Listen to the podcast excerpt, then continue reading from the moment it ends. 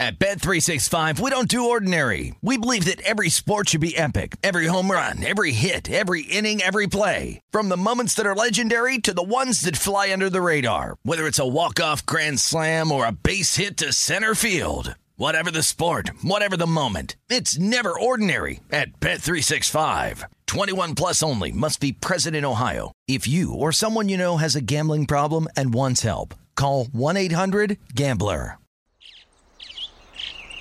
Getting ready to take on spring?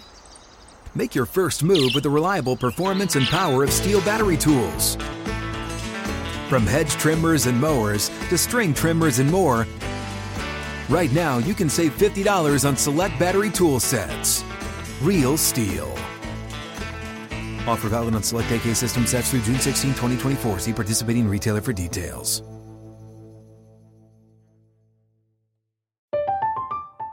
I'm Katya Adler, host of The Global Story. Over the last 25 years, I've covered conflicts in the Middle East, political and economic crises in Europe, drug cartels in Mexico. Now I'm covering the stories behind the news all over the world in conversation with those who break it. Join me Monday to Friday to find out what's happening, why, and what it all means. Follow the global story from the BBC wherever you listen to podcasts.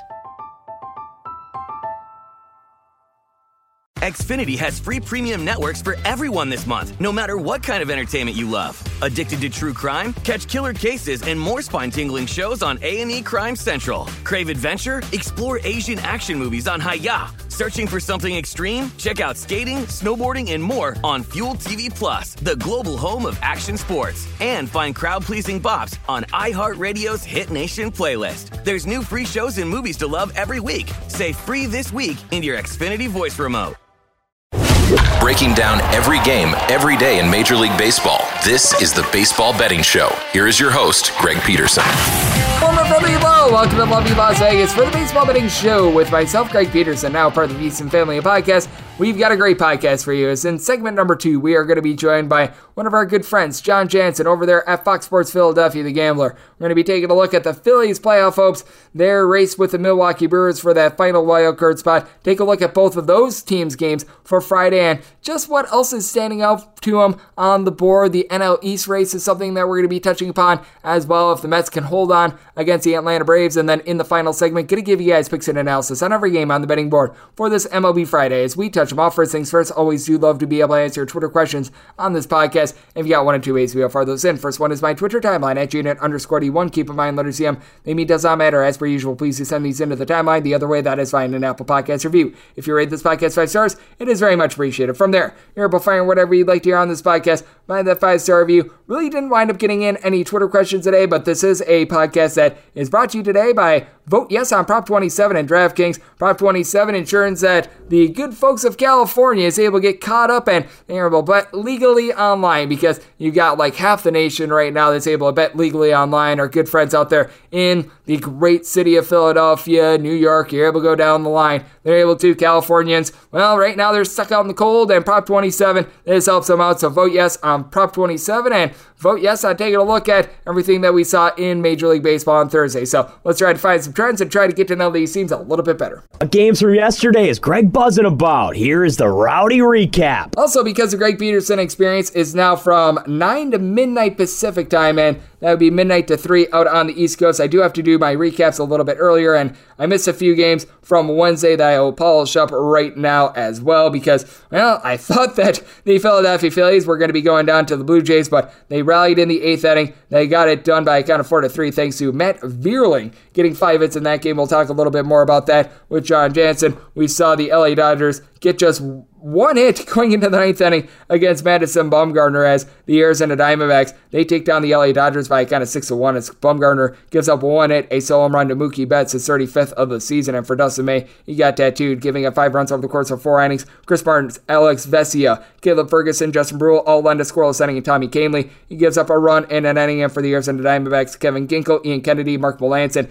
they lend a scoreless inning. Not sure how their game for Thursday went just because I have to record this a little bit earlier. I can also say that the San Francisco Giants took two games in a row from Colorado, 6 1. They got the job done on Wednesday with Logan Webb going five and a third innings, only 66 pitches, and he gave up one hit. I'm not sure why he was pulled so soon because there was a bullpen game on Thursday, and it didn't seem to affect the bullpen, by the way, as you had from there Alex Young get five outs out of the bullpen scoreless. Cole Waites and Scott Alexander combined to lend a scoreless inning. Thomas Szapucki, he does allow a solo run going deep for the Colorado Rockies. Home run number six of the season for Elehuris Moreira, and that was all that they would get as German Marquez gives up four runs, three of which were earned in five innings. Austin Gomber, Gomber's up three and a third innings, giving up two runs, and then you get a pair of outs out of the bullpen from Gavin Hollowell, and then for the Rockies, the pitching wasn't too bad on Thursday. Problem was they got no offense. And he got 10 hits and no runs to show for it. 3 to 0. The Giants get it done with a bullpen game as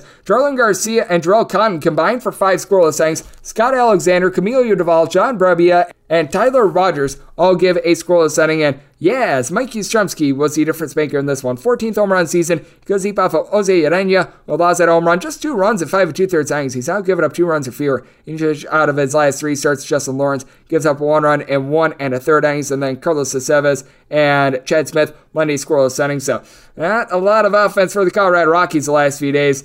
Not a lot of offense for Seattle on Wednesday, but a lot on Thursday. Two to one. The Oakland A's got the job done on Wednesday as Luis Torrens got his second home run season off of AJ Puk, and that's the lone form of offense Seattle got as James Kaprielian in seven scoreless innings. Puk gives up that home run over the course of an inning, and then Domingo Acevedo a scoreless inning, and then for Seattle, it was a good start from Robbie Ray, six scoreless innings, and then Erik Swanson gives up two runs without getting it out. Andres Munoz, Diego Castillo, they both ended scoreless inning, and then for George Kirby. It was his worst start of the year, but the Seattle Mariners picked him up on Thursday, 9 to 5 the final as for Jarred Kelenic, recalled from AAA, fifth home run of the season. He goes deep off of Adrian Martinez. For Martinez, he gives up five runs in five innings, including that bomb, and then the bullpen did not do their part. Norge Ruiz gives up one run in one and a third innings. Jared Koenig, a scoreless inning. Uh, Alex Sabrot gives up a run and an inning in Kirby Snead. He gives up two outs while getting just two outs out of the bullpen for the A's. They go 4 of 13 with men in scoring position, and they get George Kirby out of this game early. He got seven outs and he gave up five runs, all of which were earned, including three walks. His walks per nine rate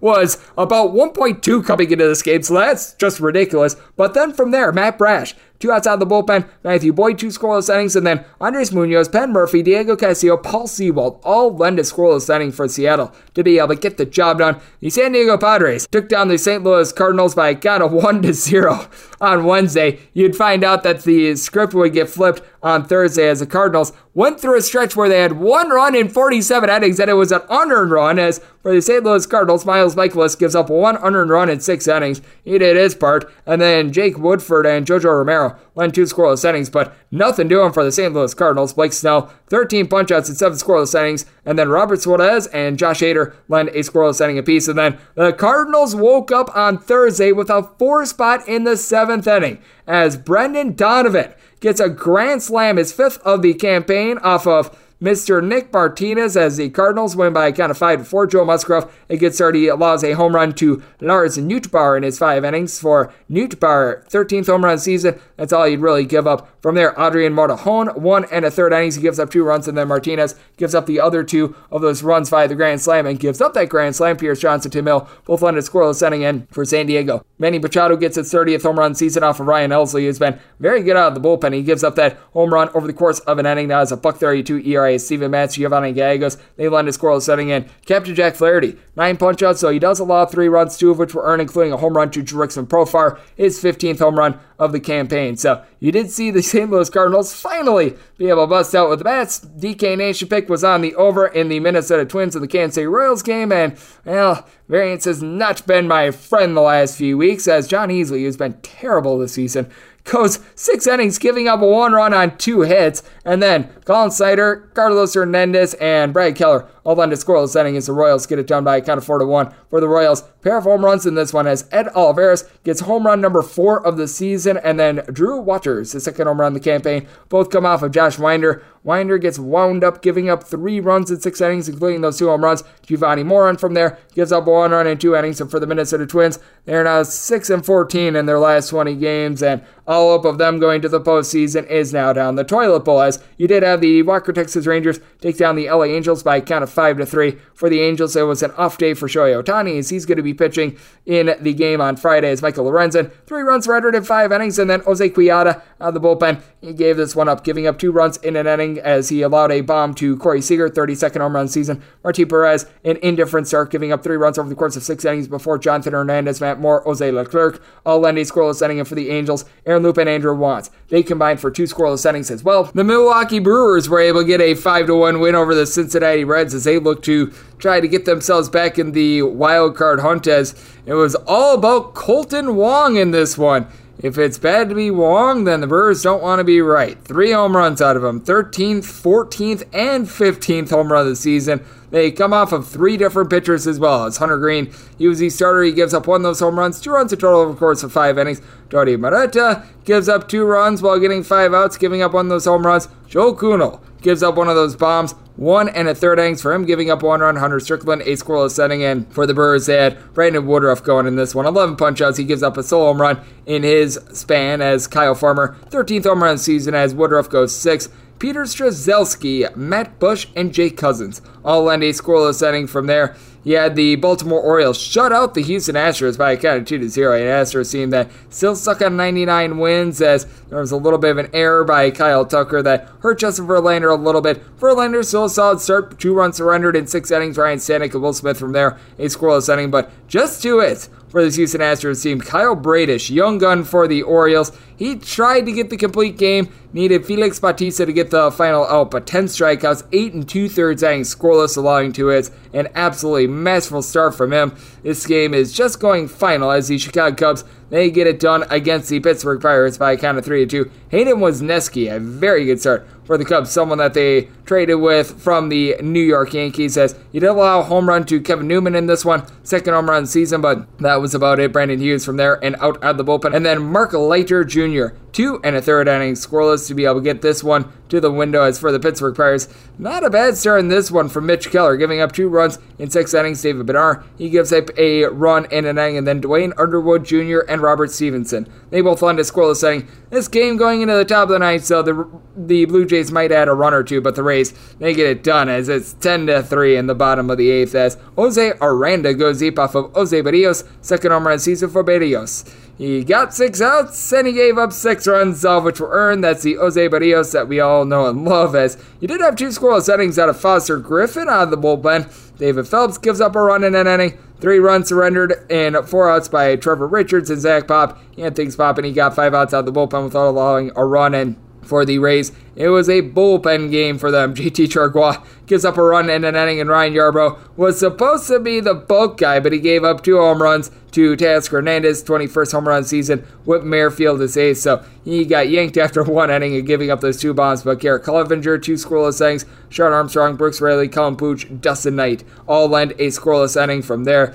Currently, we're in the bottom of the eighth, so this one might change a little bit. But one to zero, Philadelphia Phillies and the Atlanta Braves both got very good starts on Thursday. As Max Fried, not necessarily the length that you'd like because he got his pitch count jacked up to 107, but allows one run in five innings, only two scoreless innings from there. And AJ Minter is on the mound as I do this. And then how about Ranger Suarez? Six scoreless innings. Zach Eflin, Jose Alvarado from there. They lend a pair of scoreless innings. You've got the Yankees and the Red Sox going down as I am doing this. No home run for Aaron Judge, but Giancarlo Stanton was able to go deep. So Stanton gets home run number 28 of the campaign, and Jameis Taillon, terrific for the Yankees. Six scoreless innings, and then Clarke Schmidt, well, he beat on his leg in this one, giving up four runs in an inning, including a pair of bombs. Reese McGuire, second home run season, and someone who's hitting a 0.98, and Triston Casas goes yard for home run number three of the campaign for Michael Wacha. Not a great start for him. He allows those three runs in six innings as he allowed a lot of home run to Giancarlo Stanton, but John Schreiber from there,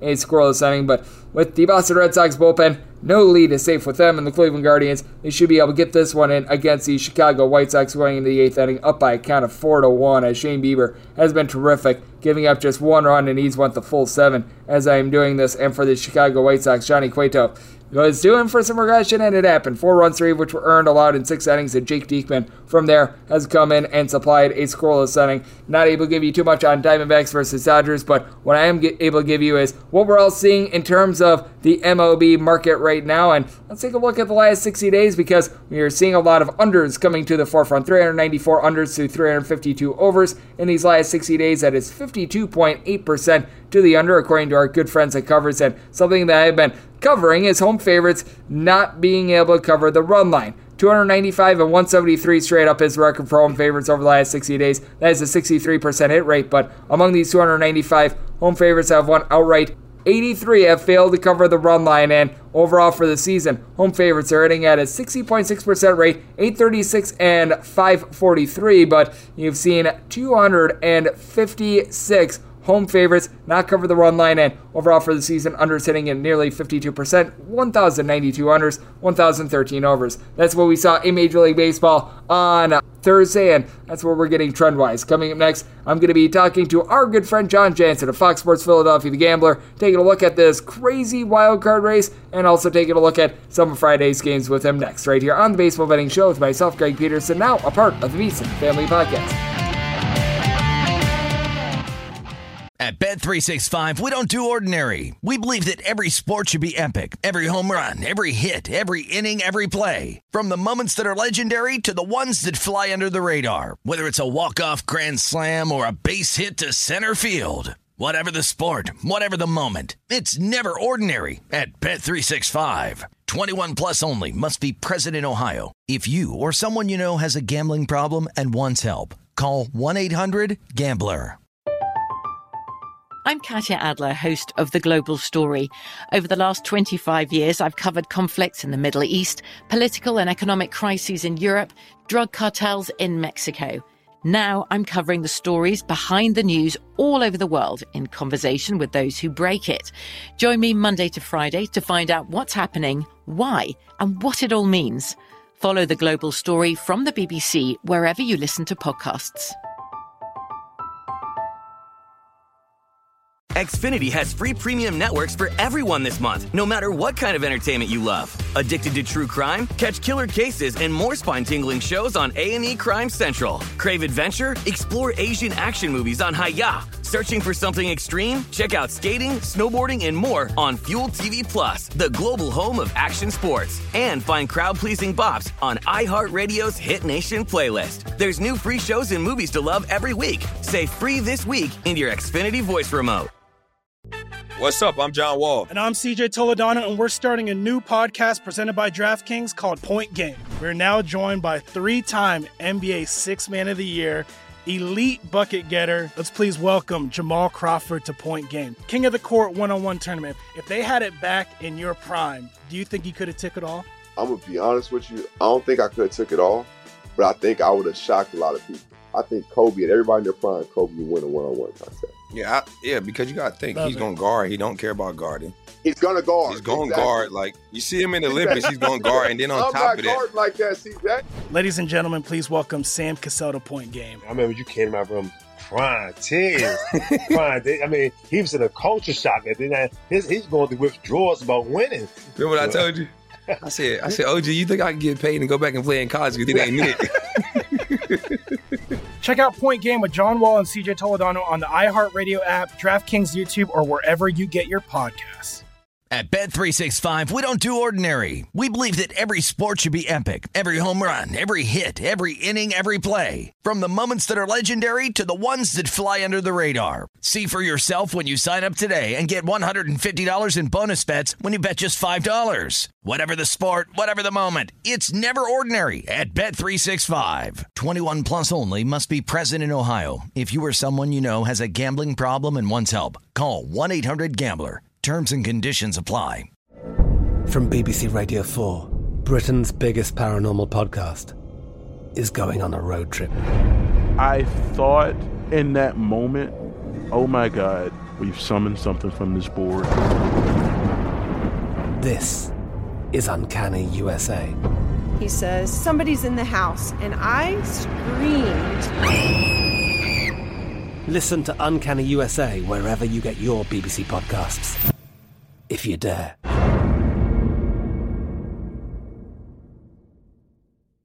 Xfinity has free premium networks for everyone this month, no matter what kind of entertainment you love. Addicted to true crime? Catch killer cases and more spine-tingling shows on A&E Crime Central. Crave adventure? Explore Asian action movies on Hi-YAH. Searching for something extreme? Check out skating, snowboarding, and more on Fuel TV Plus, the global home of action sports. And find crowd-pleasing bops on iHeartRadio's Hit Nation playlist. There's new free shows and movies to love every week. Say free this week in your Xfinity voice remote.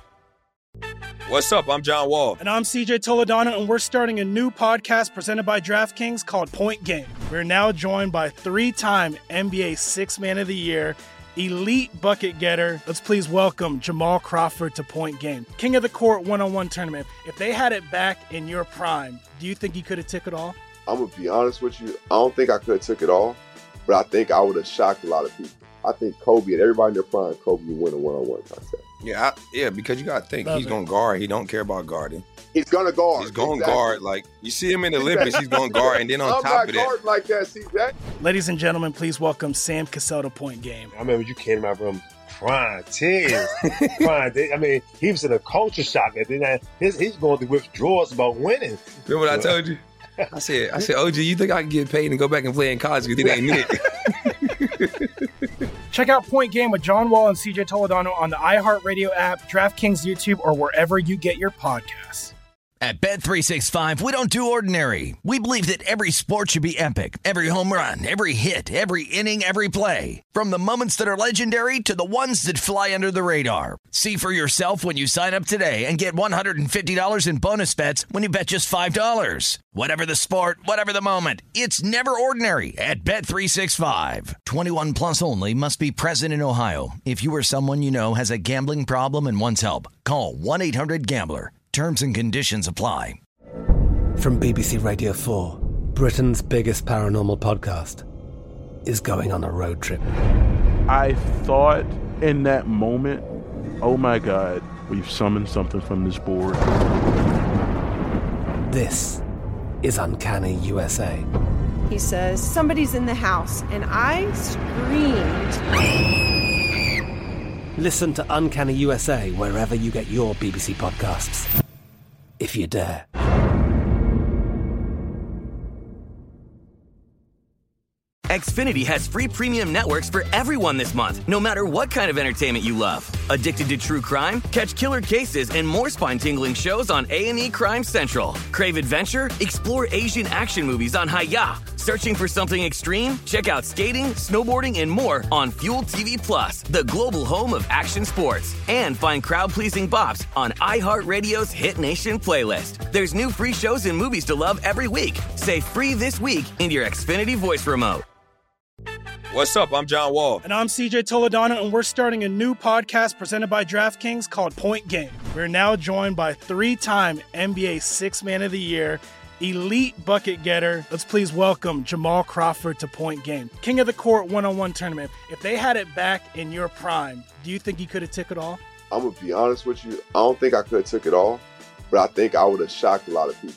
I think Kobe and everybody in their prime, Kobe would win a one on one contest. Yeah, I, yeah, because you got to think Love he's it. going to guard. He don't care about guarding. He's gonna guard. He's going to Exactly. guard. Like you see him in the Olympics, he's going to guard, and then on I'm top not of that, like that, CJ. Ladies and gentlemen, please welcome Sam Cassell to Point Game. I remember you came in my room crying, tears, crying. They- I mean, he was in a culture shock. And then I, his, he's going through withdrawals about winning. remember what I told you?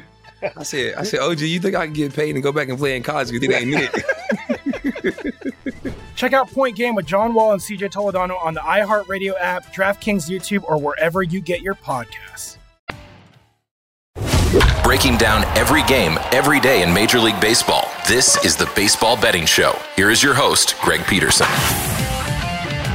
And we're back here, lovely Las Vegas, for the Baseball Betting Show with myself, Greg Peterson, now a part of the VSiN Family Podcast. And it is always great to be joined by our guest as John Jansen is doing great work over at Fox Sports Philadelphia, the Gambler. As I know that he is doing amazing work with a lot of their afternoon and evening shows. And on top of that, I know he's been doing some nice work over there at RP Gamer. That is a company based out in the great state of Wisconsin, which is ironic. We'll hit on that in a second because he does some gaming reviews over there. But with that said, the reason why it is ironic is because John Jansen out there in the great city of Philadelphia and, and the Brewers are in a hotly contested playoff race, which we're going to be talking about quite a bit with John, who you're able to follow on Twitter at Jay Jansen, and then the number 34. And John, always a pleasure, my friend. Thank you. Yeah, thanks for having me on. We're in the thick of it now, and the Phillies are uh, September collapse maybe has commenced, but uh, seems like they fought it off just for at least a day. So we'll see if they can continue that. But as much as it is a playoff race here in Philadelphia, it still feels like the same old, though.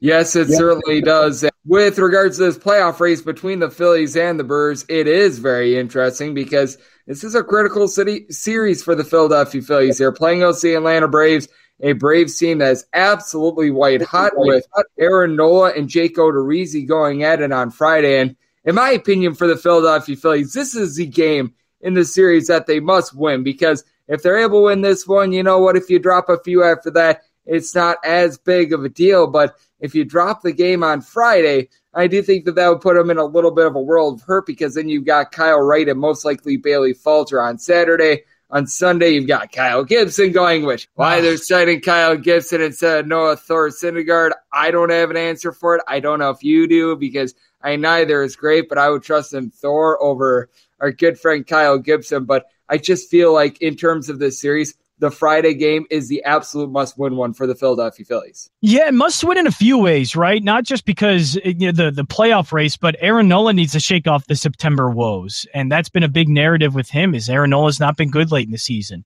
and also they haven't won a lot of Zack Wheeler and Aaron Nola games. That's been a problem with the Phillies. They're not winning games when their two best pitchers are on the mound. Whether you want to blame that on Zack Wheeler and Aaron Nola or the offense behind them I don't really care. It's just they have to win those games. You're right. And they were finally able to do it in a not so great fashion against the Toronto Blue Jays, but they were able to win a Zack Wheeler start.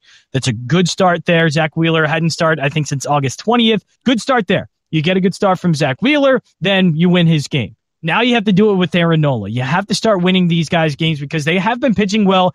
Aaron Nola, I get worried about against teams like Atlanta that can match because he gives up some hard contact at times and he hasn't had some good starts against Atlanta lately. But yeah, you're right. I hate to say must win, but it feels like that because of the playoff race, shaking off that narrative, and the Phillies just need to start winning games that he's on the mound. Totally agree. I think that this is a big game for the Philadelphia Phillies because Aaron Nola has also been stunningly better on the road than at home.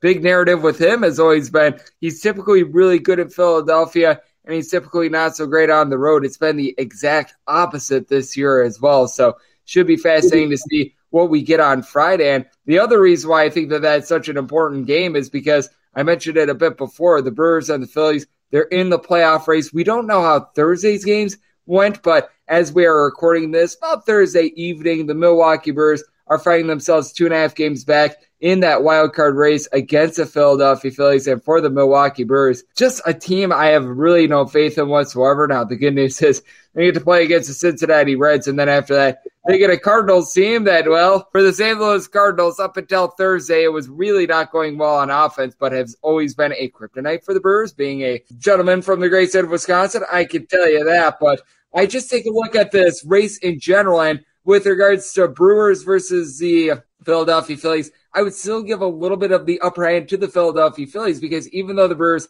have the easier schedule, I just really have no faith whatsoever in this Milwaukee team, especially as we were talking about with the Phillies with Kyle Gibson, back half of that rotation for the Brewers. Yeah, look, if it was a clean slate right now, you know, it, would be tough. I'd say it's 50 50, right? I think Phillies and Brewers are kind of playing the same right now.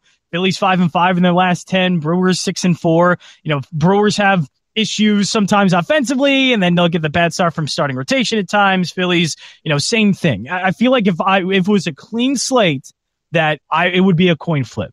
But the thing is, it's not. The Phillies are two and a half games up, and they also hold the tiebreaker because they've beaten Milwaukee this season. So I would have to give the Phillies the edge because of that. The schedule is easier for Milwaukee, but it's not like I expect them to go on, you know, any kind of long win streaks here. It's just they're not set up for that. They never have been. And the way they have been playing this season, the way it's all playing out, I don't expect it to happen at the end of the season. So yeah, I expect them to have kind of the same record as we go along here for the rest of the season. If I were to say the next two weeks, yeah, it'll be close to the same, you know, win loss record for these next two weeks to end the season. But if that's the case, then the Phillies obviously have the edge because they have the two and a half games in the tiebreaker. So I'm with you. You know, I think both teams are kind of floundering at this point. A lot of the same issues that they've been having, but the Phillies just hold the edge because of the work they did from June basically all the way into August. You know, all of that work done, it meant something, and that's what's probably going to get them into the playoffs.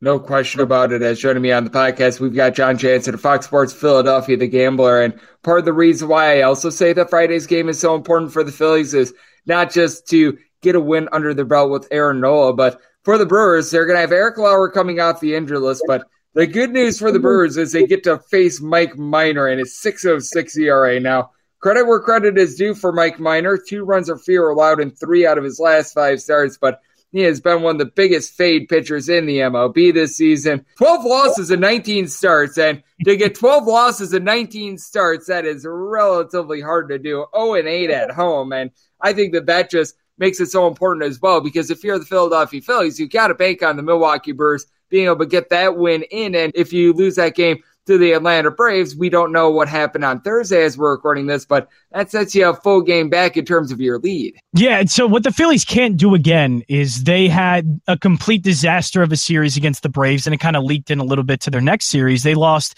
I think it was five in a row. They can't do that again. And the hope is that they got that five game losing streak out of the way. They got a win thanks to five singles from Matt Vierling, which is just crazy to think about. But since they were able to break that losing streak, now, you know, if they can stay 500 rest of the way, I think they're fine. They can't get swept again. They can't go on a big losing streak. The hope is that that five game losing streak, that was it. That was the Phillies' worst stretch for the next, you know, two weeks. They'll be a 500, maybe slightly above baseball team, and they can't get swept by the Braves again. So it's pivotal. And I think that game's important because, right, it's their best pitcher on the mound. They need to win it. And the Brewers have a cupcake of a game, it seems like, against the Reds. They have to win that game. And to me, they have to get close to splitting the series and as much as they can to avoid the sweep against the Braves. They cannot do what they just did in that long losing streak. They cannot do that again. There's a lot of importance on this series and at least being able to split it. I totally agree. I do think that there is a lot of importance really for both teams in both of their series, but the Brewers no doubt have easier competition to say the least when you compare the Reds and the Braves. That goes without saying. And what else is very interesting in terms of the National League as well is that NL East race because as we approach Thursday evening, the Braves and the New York Mets, they're separated by one game. And much like I was talking about the Milwaukee Brewers, they should be able to get the job done in their series against the Reds. Now, very much easier said than done, and that's why they play the games, but the same goes for the Mets. Going into what is going to be a critical series next week that I feel like is going to decide the division the Mets, in my opinion, absolutely need to win these next few games against the Oakland A's starting on Friday. And Friday's game is really interesting because Chris Bassitt is going to be facing off against his old team, which when you take a look at pitchers and them facing off against teams that maybe dealt them a year or two ago, there's always varying results because there's motivation here for Chris Bassitt, but at the same time, for the Oakland A's, there's familiarity with Chris Bassitt as well. And right now I'm finding the New York Mets at a minus 240. I'm not sure if you find any value on the A's or anything of that nature, but I do think that this is an absolutely critical series here for the New York Mets just to not stub their toe, much like the Milwaukee Brewers against the Reds. It's as simple as, you know, you got to beat Oakland and Miami. It's five games coming up and they can all of a sudden, you know, maybe widen their lead just a little bit enough as we're getting towards the end of the season to end up taking the division. You know, and good for them because they were able to take advantage of the Pirates and a four game series against them and they swept them. You know, they were able to take a series against Milwaukee who's fighting for a playoff spot. So I think as long as they continue the Mets to win these games that they're supposed to. And they didn't before that Pittsburgh series. They lost and got swept against Chicago. You know, so it was good for them to bounce back, but they have to continue it. So I think the Mets are in a good spot to take this division while the Braves have been just ferocious in the second half. And it looked like they, I'd say run away with it, but it looked like they were going to take the lead and maybe like take a, a, sizable lead considering how many games were left at the end of the season. But good for the Mets, you know, taking advantage of the opponents that are in front of them and they have an opportunity to do so again. And you can look at the Braves like that, but you know, the Phillies are much better than the A's and the Marlins. So Uh, yeah, the Mets have a really good opportunity here in the next five games to kind of widen that lead. And I do think they end up doing it. Whatever problems they went through in the middle, beginning of September, it seems like they kind of fixed those. And now they're able to take advantage of, you know, weak opponents like the A's and Marlins. I honestly do think that the toughest game in this series is going to be that game on Friday because the Oakland A's do have familiarity with Chris Bassitt. You got to feel like they're going to be fired up, and the Mets have to travel out west as well. So that does lead to some issues sometimes in the first game of that series. So I do think that there might be some value on the A's at plus two dollars, especially with Cole Irvin being as dominant as he has been at home. But I do think that the Mets going to be able to take a few games in that series and be able to stand pat. As joining me on the podcast, we do have our good friend John Jansen of Fox Sports Philadelphia, the Gambler. And John, American League not quite as exciting as the National League, and well, quite frankly, as we do this podcast, a lot of the games for Friday are off the board because you got a lot of guys that are coming in slash going off the injured list, and as a result, bookmakers they like to hold off on posting up lines. But with that said, is there anything that you are taking a look at for Friday outside of the big series that we were talking about, whether it be from a betting standpoint or you just want to see how a team is entering into the postseason in general? Unfortunately, uh, with the way the Phillies are playing now, I know for Thursday night, I did like Max Fried against Ranger Suarez, and I was at minus uh, 145. I think I got it at minus 143. I saw I got so that was a low number. It's just it almost the Phillies kind of remind me of of the Yankees when they were really going through some things. Of how can you kind of stay away from that number? The Phillies are for some reason going to get some good numbers and get discounted. I would rather go the other way because the Phillies just look terrible. Now, as much as I think they make the playoffs, I have to bet against them off of principle because defensively they've been really bad. They've had a bottom three starting rotation for the past couple of weeks, and they're not hitting, especially their top two guys in Bryce Harper and Rhys Hoskins. As long as that's the case, yes, Aaron Nola, I think, should win that game. And Aaron, Aaron Nola is a better pitcher, and minus 140, you would think, oh, that's not a bad number for Aaron Nola, who's much better than Jake Odorizzi. But it's that lineup and everything else. And Aaron Nola's September woes, defensive problems, it all culminates into, a, I think, a good bet for the Braves. So as much as I think the Phillies should be fine and, and make the playoffs, I don't like them in this series. And I, I, think I will be finding ways to bet them. And for sure, Friday, I will likely be betting the Atlanta Braves. I don't know if I can get behind the Atlanta Braves just because I've got trust issues with Jake Odorizzi, but I do yeah, take a look at this total of, but what I do take a look at is this total of seven and a half. And with Aaron Nola, I mentioned it. He's pitched worse at home than on the road. Jake Odorizzi has been nothing special either. Kenley Jansen, if the Atlanta Braves have a lead, he's due to give up at least one run. Anyone that has taken run lines with the Atlanta Braves know far too well that he's blown at least five this year. And I'm not even kidding when I say that. There's been like one or two blown saves, but there are like four or five other games where he comes in with a three run lead. And oh, there it is. He gives up two runs and they win by one run.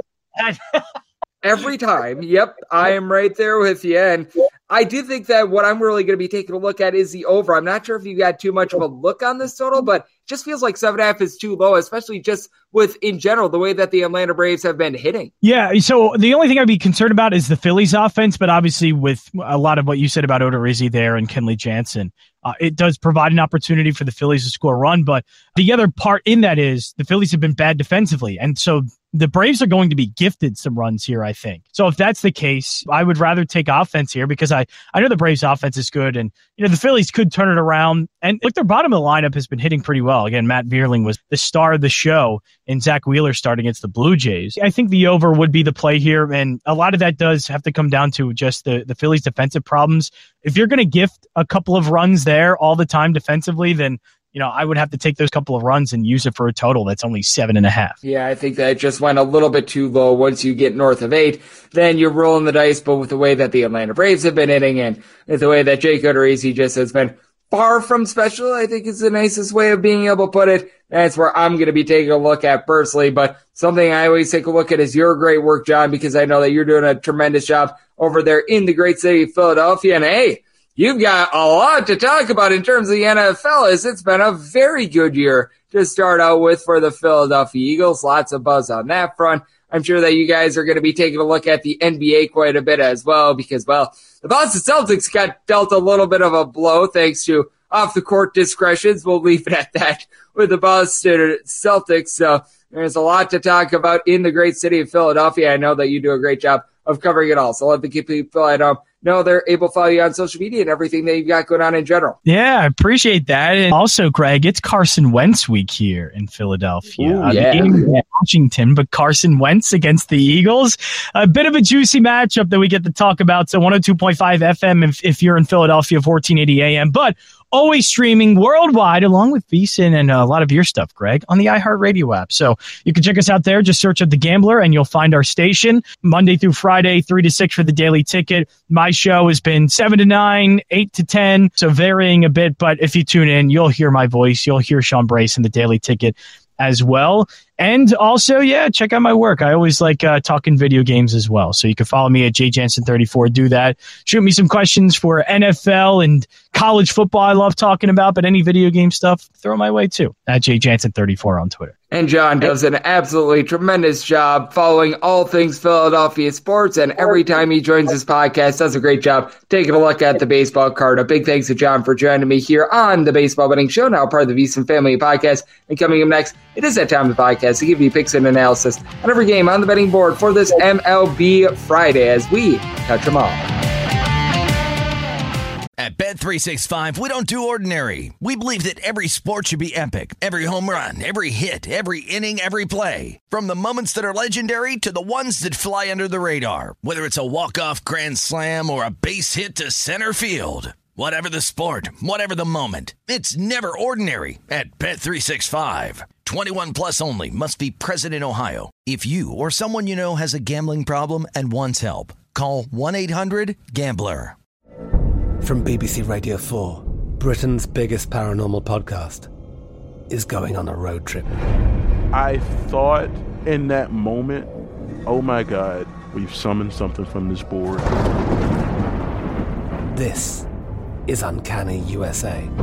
He says, Somebody's in the house, and I screamed. Listen to Uncanny USA wherever you get your BBC podcasts, if you dare.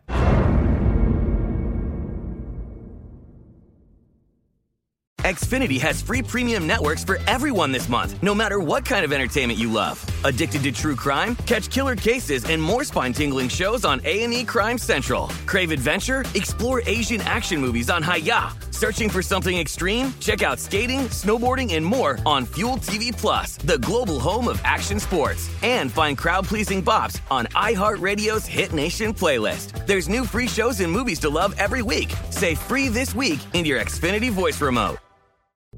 What's up? I'm John Wall. And I'm CJ Toledano, and we're starting a new podcast presented by DraftKings called Point Game. We're now joined by three time NBA Six Man of the Year, elite bucket getter. Let's please welcome Jamal Crawford to Point Game, King of the Court one on one tournament. If they had it back in your prime, do you think you could have took it all? I'm gonna be honest with you. I don't think I could have took it all, but I think I would have shocked a lot of people.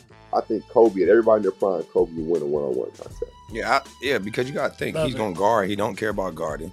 He's gonna guard. He's going to Exactly. guard. Like you see him in the Olympics, he's going to guard, and then on I'm top not of that, like that. See that? Ladies and gentlemen, please welcome Sam Cassell to Point Game. I remember you came to my room crying, tears, crying. They- I mean, he was in a culture shock. And then I, his, he's going through withdrawals about winning. remember what I told you?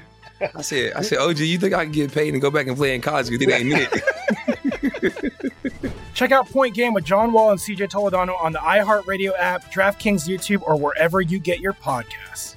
At Bet365, we don't do ordinary. We believe that every sport should be epic. Every home run, every hit, every inning, every play. From the moments that are legendary to the ones that fly under the radar. See for yourself when you sign up today and get $150 in bonus bets when you bet just $5. Whatever the sport, whatever the moment, it's never ordinary at Bet365. 21 plus only must be present in Ohio. If you or someone you know has a gambling problem and wants help, call 1-800-GAMBLER. Terms and conditions apply. I'm Katya Adler, host of The Global Story. Over the last 25 years, I've covered conflicts in the Middle East, political and economic crises in Europe, drug cartels in Mexico. Now I'm covering the stories behind the news all over the world in conversation with those who break it. Join me Monday to Friday to find out what's happening, why, and what it all means. Follow The Global Story from the BBC wherever you listen to podcasts. Xfinity has free premium networks for everyone this month, no matter what kind of entertainment you love. Addicted to true crime? Catch killer cases and more spine-tingling shows on A&E Crime Central. Crave adventure? Explore Asian action movies on Hi-YAH. Searching for something extreme? Check out skating, snowboarding, and more on Fuel TV Plus, the global home of action sports. And find crowd-pleasing bops on iHeartRadio's Hit Nation playlist. There's new free shows and movies to love every week. Say free this week in your Xfinity voice remote. What's up? I'm John Wall. And I'm CJ Toledano, and we're starting a new podcast presented by DraftKings called Point Game. We're now joined by three time NBA Six Man of the Year, elite bucket getter. Let's please welcome Jamal Crawford to Point Game. King of the Court one on one tournament. If they had it back in your prime, do you think you could have took it all? I'm going to be honest with you. I don't think I could have took it all, but I think I would have shocked a lot of people. I think Kobe and everybody in their prime, Kobe would win a one on one contest. Yeah, I, yeah, because you got to think Love he's going to guard. He don't care about guarding.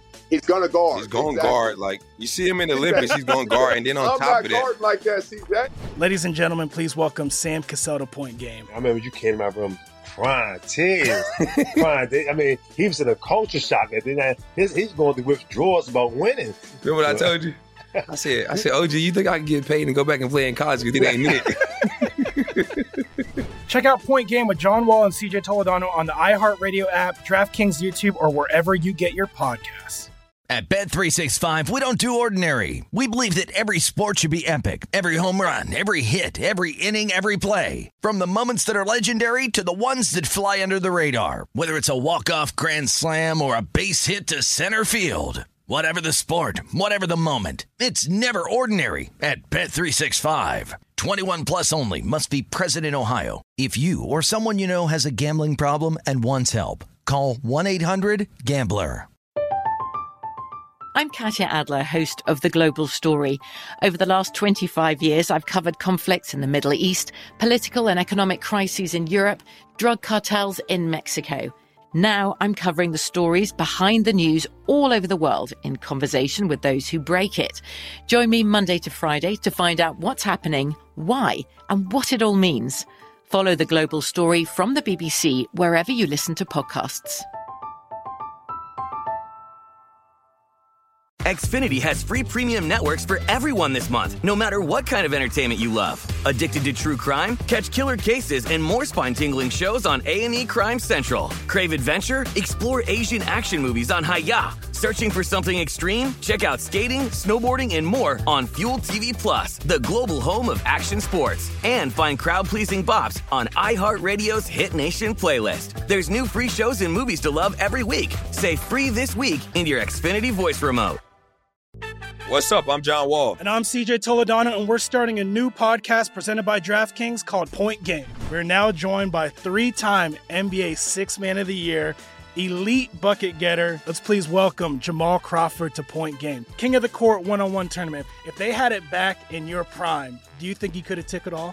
I'm going to be honest with you. I don't think I could have took it all, but I think I would have shocked a lot of people. I think Kobe and everybody in their prime, Kobe would win a one on one contest. Yeah, I, yeah, because you got to think Love he's it. going to guard. He don't care about guarding.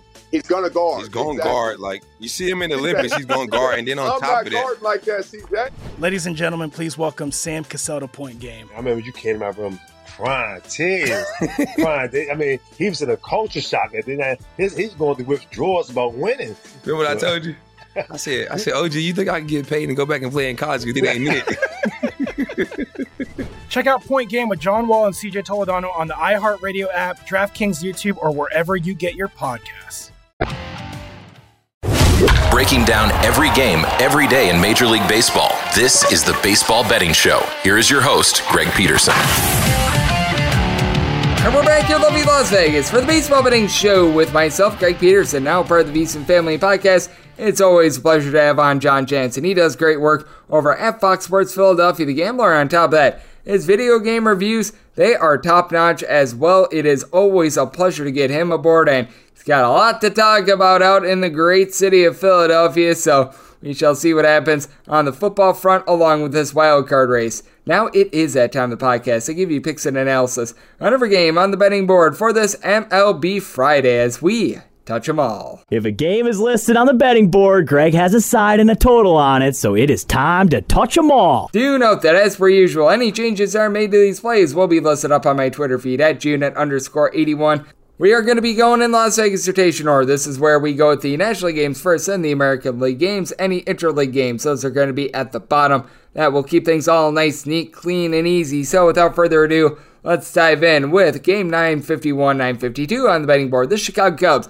They're on the road. They're facing off against the Pittsburgh Pirates. Bryce Wilson is going to be going for the Buccos, and Javier Assad goes for the Cubs. And the Cubs between minus 108 to minus 115 favorites, between minus 105 and even money is your price on Pittsburgh. And Pittsburgh has a total of 8 on this game. The over is minus 120 and the under is even. And with the Cubs, I made them a very slight underdog, so I'm going to be willing to side with the Pittsburgh Pirates. Now, if you take a look at the ERA of Javier Assad, he's actually not been too bad. A 386 ERA, giving up three home runs in 23 and a third innings. He has been incredibly lucky to get out of the jams that he has. He has okay stuff, but the command north of five walks per nine innings. That is far from terrific. So I do have my big time caution with Javier Assad. I feel like he's really pitched above his head in his first few starts. And Bryce Wilson, well, he's not a good pitcher to start with. This is a gentleman in Mr. Bryce Wilson that is only giving up about 2.4 walks per nine innings, but his strikeouts per nine rate, that's in the neighborhood about 6.1.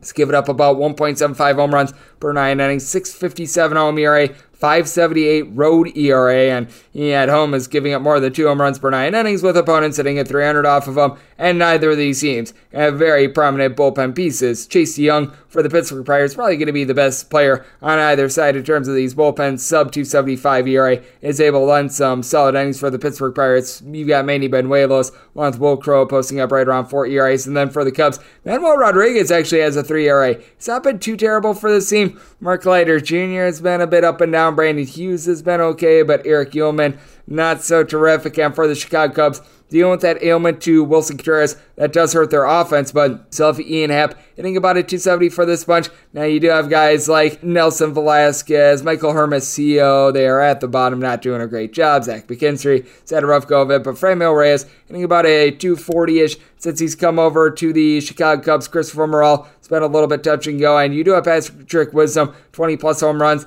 If it wasn't for the fact that he spent time on the injured list, he would have 200 plus strikeouts this season. And for the Pittsburgh Pirates, the offense can be a little bit rough.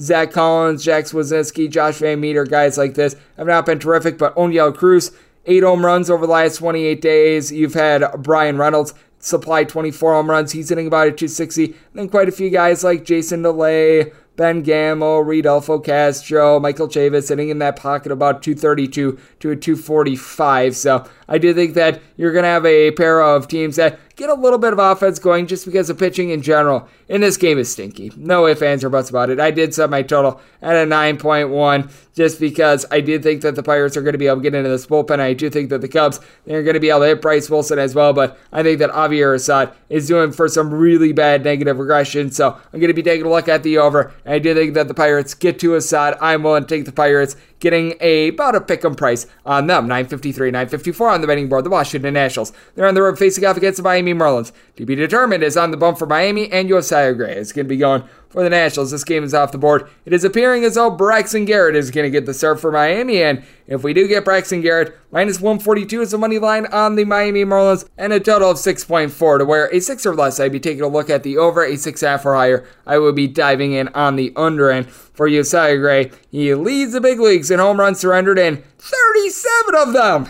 He has been giving up well over 2.2 home runs per nine innings. He's actually been a significantly better road pitcher than he has been at home. 396 road ERA compared to a 657 home ERA. Now, he's incredibly lucky that his road ERA is not worse. He's given up about 2.2 home runs per nine innings on the road, and yet his ERA is below four. His swing and miss stuff has actually been very good as he is getting nearly 10 strikeouts per nine innings. But for Josiah Gray, last three starts, giving up 14 runs in 13 and a third innings, giving up five bombs 10 walks and 9 strikeouts in that time span. That is far from great. Now, the good news is he faces off against Miami. The bad news is he's got a 5.60 ERA even facing off against Miami. Now, a lot of the starts came at the beginning of the season for the Miami Marlins. Three runs or fewer now 33 out of their last 40 games. It's just deplorable at this point. Bryan De La Cruz is the only guy that is active for the team that has a double digit amount of homers. It's just absolute sadness. You've got Jon Berti who's been able to move the line. He's been actually a really good base stealer as he, Nick Fortes, throwing their Joey Wendle, Garrett Cooper, hitting about a 247 to a 260. But you really have no power whatsoever. And then you got guys like Jerar Encarnacion, Peyton Burdick, JJ Bleday, along with Lewin Diaz. These guys are all hitting below a 200. And then for the Washington Nationals, Meneses, Joey Meneses. He has been a menace, hitting above a 300. He has been terrific, and you've seen some signs of life with this Washington Nationals team. Five plus runs in 12 out of their last 19 games. I do feel like that was a little bit of an admiration as you got Keibert Ruiz along with Lane Thomas, Cesar Hernandez, Luke Voit in a Washington Nationals uniform and a Washington Nationals uniform only in between about a 250 to a 260. So these guys have been solid. Ildemaro Vargas has given some nice at bats. Luis Garcia saying about 280. Not necessarily a lot of power aside from Lane Thomas and Luke Voit, a combined 37 home runs from those two gentlemen this season. But for the Nationals, I just do fear that you're going to have a couple runs surrendered by Josiah Gray and puts this bullpen behind the eight ball. It was not been too bad. Hunter Harvey, Erasmo Ramirez, throwing there Carl Edwards Jr. These are guys posting up a sub 4 ERA along with Kyle Finnegan. And for the Miami Marlins, Steven Okert has been able to give you about a 275 ERA. Dylan Floro, Richard Bleier, they both have ERAs. They're a little bit north of three, but right around that 330 range. So I do think that the Miami Marlins are going to be able to do a solid job. And I do think that Braxton Garrett is going to be able to lend an okay start. You can tell that they're probably going to put him on a little bit of a pitch count as he's dealt with some ailments this season. 368 ERA overall, but has really lowered the walks this season, about 2.3 walks per nine innings with a 267 ERA at home, giving up two home runs in 30 and a third innings. I think we're in for a very low scoring game. So the Miami Marlins minus 142 on the money line. I would need like a plus 155 ish to even consider laying a run and a half. And then with regards to the total, six or less, looking over six half prior to the under 955, 956 on the betting board. It is the Cincinnati Reds. Yes, we are into Cincinnati, and they are going to be playing us the Milwaukee Brewers. To be determined is going to be going for the Brewers, but expectation is Eric Lauer comes off the injured list to make the start here, and Mike Minor, he hopes to not be a major disappointment for the Reds. This game is off the board because of the Lauer question mark. But if it is Lauer and Minor, made the Brewers minus 156 favorites on the money line. Would need some sort of a plus price to consider the run line at nine or less. I'd be looking at an over on the total and nine and a half prior to the under. For Eric Lauer, the problem has been for him all season long the deep ball. 298 home ERA, 469 ERA on the road, giving up 17 bombs in 78 and two thirds innings when he's been on the road. And on the road, he's also given up about 3.4 walks per nine innings. It's not been great. In his last four starts, he has given up a grand total of 13 runs across 19 and a third innings, with opponents sitting at 295 off of him. So that has not been good. And then for Mike Minor, he's given up two runs or fewer in three out of his last five starts. But if you look at the last two, he's won eight innings against the Pirates and the Cardinals, giving up nine earned runs and 11 runs in total, and four home runs and eight walks in eight innings. This guy has been absolutely horrible this season. He's got a 622 home ERA and a 589 road ERA giving up at home nearly three home runs per nine innings. It's officially about a 2.8 something, but boy, not good. And I will say this for the Cincinnati Reds, post All Star break, they actually have a top 10 bullpen ERA as Derek Law, along with Alexis Diaz and Fernando Cruz, are posting up a sub 3 ERA. Jody Moreta has not given up a run since the All Star break in for the Milwaukee Brewers, it's a bullpen that is very taxed right now, and it's been a little bit touch and go with them. Brian Boxberger, Devin Williams have been solid with Williams posting up a sub 2 ERA. Taylor Rogers has just been a hot mess. This is a trade between the Padres and the Brewers, which I feel like everyone lost. He's got a 6.63 ERA with Milwaukee. Trevor Gott is not the answer for this team. They get back Jake Cousins, and I like Jake Cousins, but not so great there. But for the Milwaukee Brewers, what you do have is a lineup that is in the top five in terms of home runs on a per game basis. Willy Adames, Rowdy Tellez, both 30 plus home runs. Hunter Renfroe, he's been able to go deep 25 times this season, and for Renfroe, along with Willy Adames, Kolten Wong, Andrew McCutchen, Jace Peterson, only between about a 240 to 250. Really, other than Christian Yelich and Mike Pedrasso, you don't have guys hitting above a 250, which that is the issue for the Milwaukee Brewers. But with the Cincinnati Reds, very top heavy lineup as Jonathan India, Jake Fraley, Kyle Farmer, TJ Friedl, all in between about a 250 to a 250 eight, and then you've got Donovan Solano hitting about a 295. But then when you get into guys like Austin Romine, Aristides Aquino, Mike Siani, these are guys that are hitting below a 220, and at bottom of the fold, it's not great. So I do think that you're going to get some scoring, especially in a very hitter friendly ballpark. Set my total at a 9.3, 9 or less, looking at an overhand with the Brewers, made them minus 156 on the money line. Any sort of plus price would be willing to consider the run line as well. 957, 958 on the betting board. It is the Atlanta Braves on the road facing off against the Philadelphia Phillies. Aaron Nola hopes to be super for the Phils, and you've got Jake Odorizzi on the bump for the Bravos, and the Braves are anywhere between plus 125 and plus 135 between a minus 135 and minus 145. The number on Atlanta with 7.5 being the total, the over and the under anywhere between minus 105 and minus 115. I needed at least a plus 145 to fire in on the Braves. We're getting to the max. I'm willing to lay on the Braves of a minus 145, but I am willing to lay this number because I do think that Aaron Nola is going to be able to lend a good start. Now, Aaron Nola has been all over the place because you take a look at his last five starts, he's given up zero or one runs in three of them. He's given up four plus runs in two of them. And let's actually make it the last six because he's given up four plus runs in three. He's given up zero or one in the other three. So you either get really good Aaron Nola or you get really bad Aaron Nola. There is no in between here. And for Nola, 376 home ERA compared to a 302 road ERA. We talked about this with our good friend John Jansen. He's given up about 1.2 home runs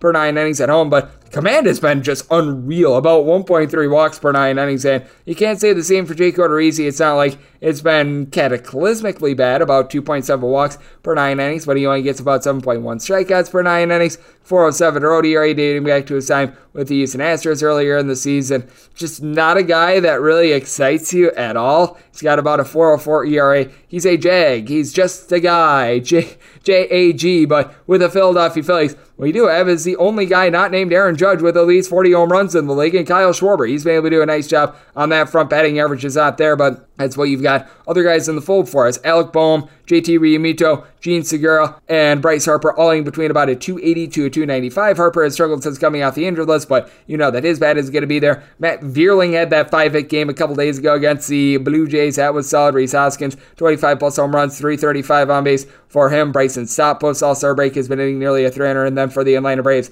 very fearsome lineup as Travis d'Arnaud, Dansby Swanson, William Contreras, Austin Riley, all in between about a 270 to 280 with Riley 35 plus home runs this season. Vaughn Grissom, Michael Harris, the second rating above a 300. Harris, the second in strong consideration for Rookie of the Year. Now, Robbie Gross and Mar- Marcell Ozuna in the outfield, not great, but Ronald Acuna Jr. does a good job moving the line. And for the Philadelphia Phillies, Seranthony Dominguez has not the same since coming off of the injured but David Robertson, Brad Hand, both of these guys supply a sub 3 ERA. For the Atlanta Braves, Raisel Iglesias has posted up a sub 1 ERA since getting to Atlanta. Tyler Matzek, AJ Minter, these are guys that you're able to rely upon, though Jackson Stephens is a little bit more of a long guy, has been touch and go, but I do think that Jake Odorizzi not going to give a great start, and both of these offenses are very high powered with Philadelphia.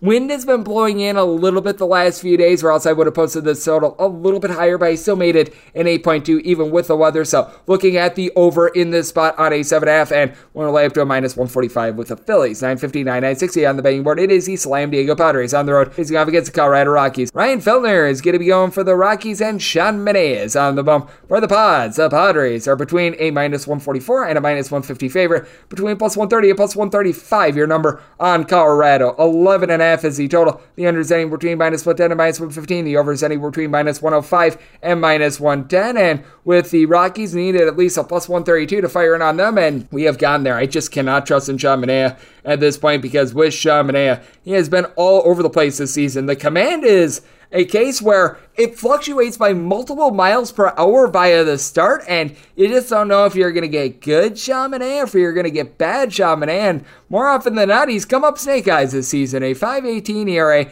including a 6.10 ERA on the road, and on the road he's been giving up about 1.8 home runs per nine innings. The walks have not been bad, as his walks per nine rate is sub three, and on the road he's actually gotten more than 10 strikeouts per nine innings. But for Manaea, 10.05 ERA over the course of his last four appearances overall, giving up 16 runs in 14 and a third innings, giving up six bombs in that time span. Now, the Colorado Rockies come in ice cold with their bats as they got shut out by the San Francisco Giants bullpen game on Thursday. That's not good, but you do have Ryan McMahon, who hits significantly better at home than on the road. He's got 17 home runs overall this season, but at home he hits right around about 40 points higher than he does on the road, which that's customary of darn near every one of these Colorado Rockies. Randal Grichuk is more like 100 points higher at home rather than on the road, but but also with the Colorado Rockies, they generate about 1.1 home runs per game at home, 0.6 home runs per game on the road. CJ Cron of his 29 home runs, 22 of them have come at home. So I do think that the Rockies going to be able to wake up with the bats a little bit. And for the San Diego Padres,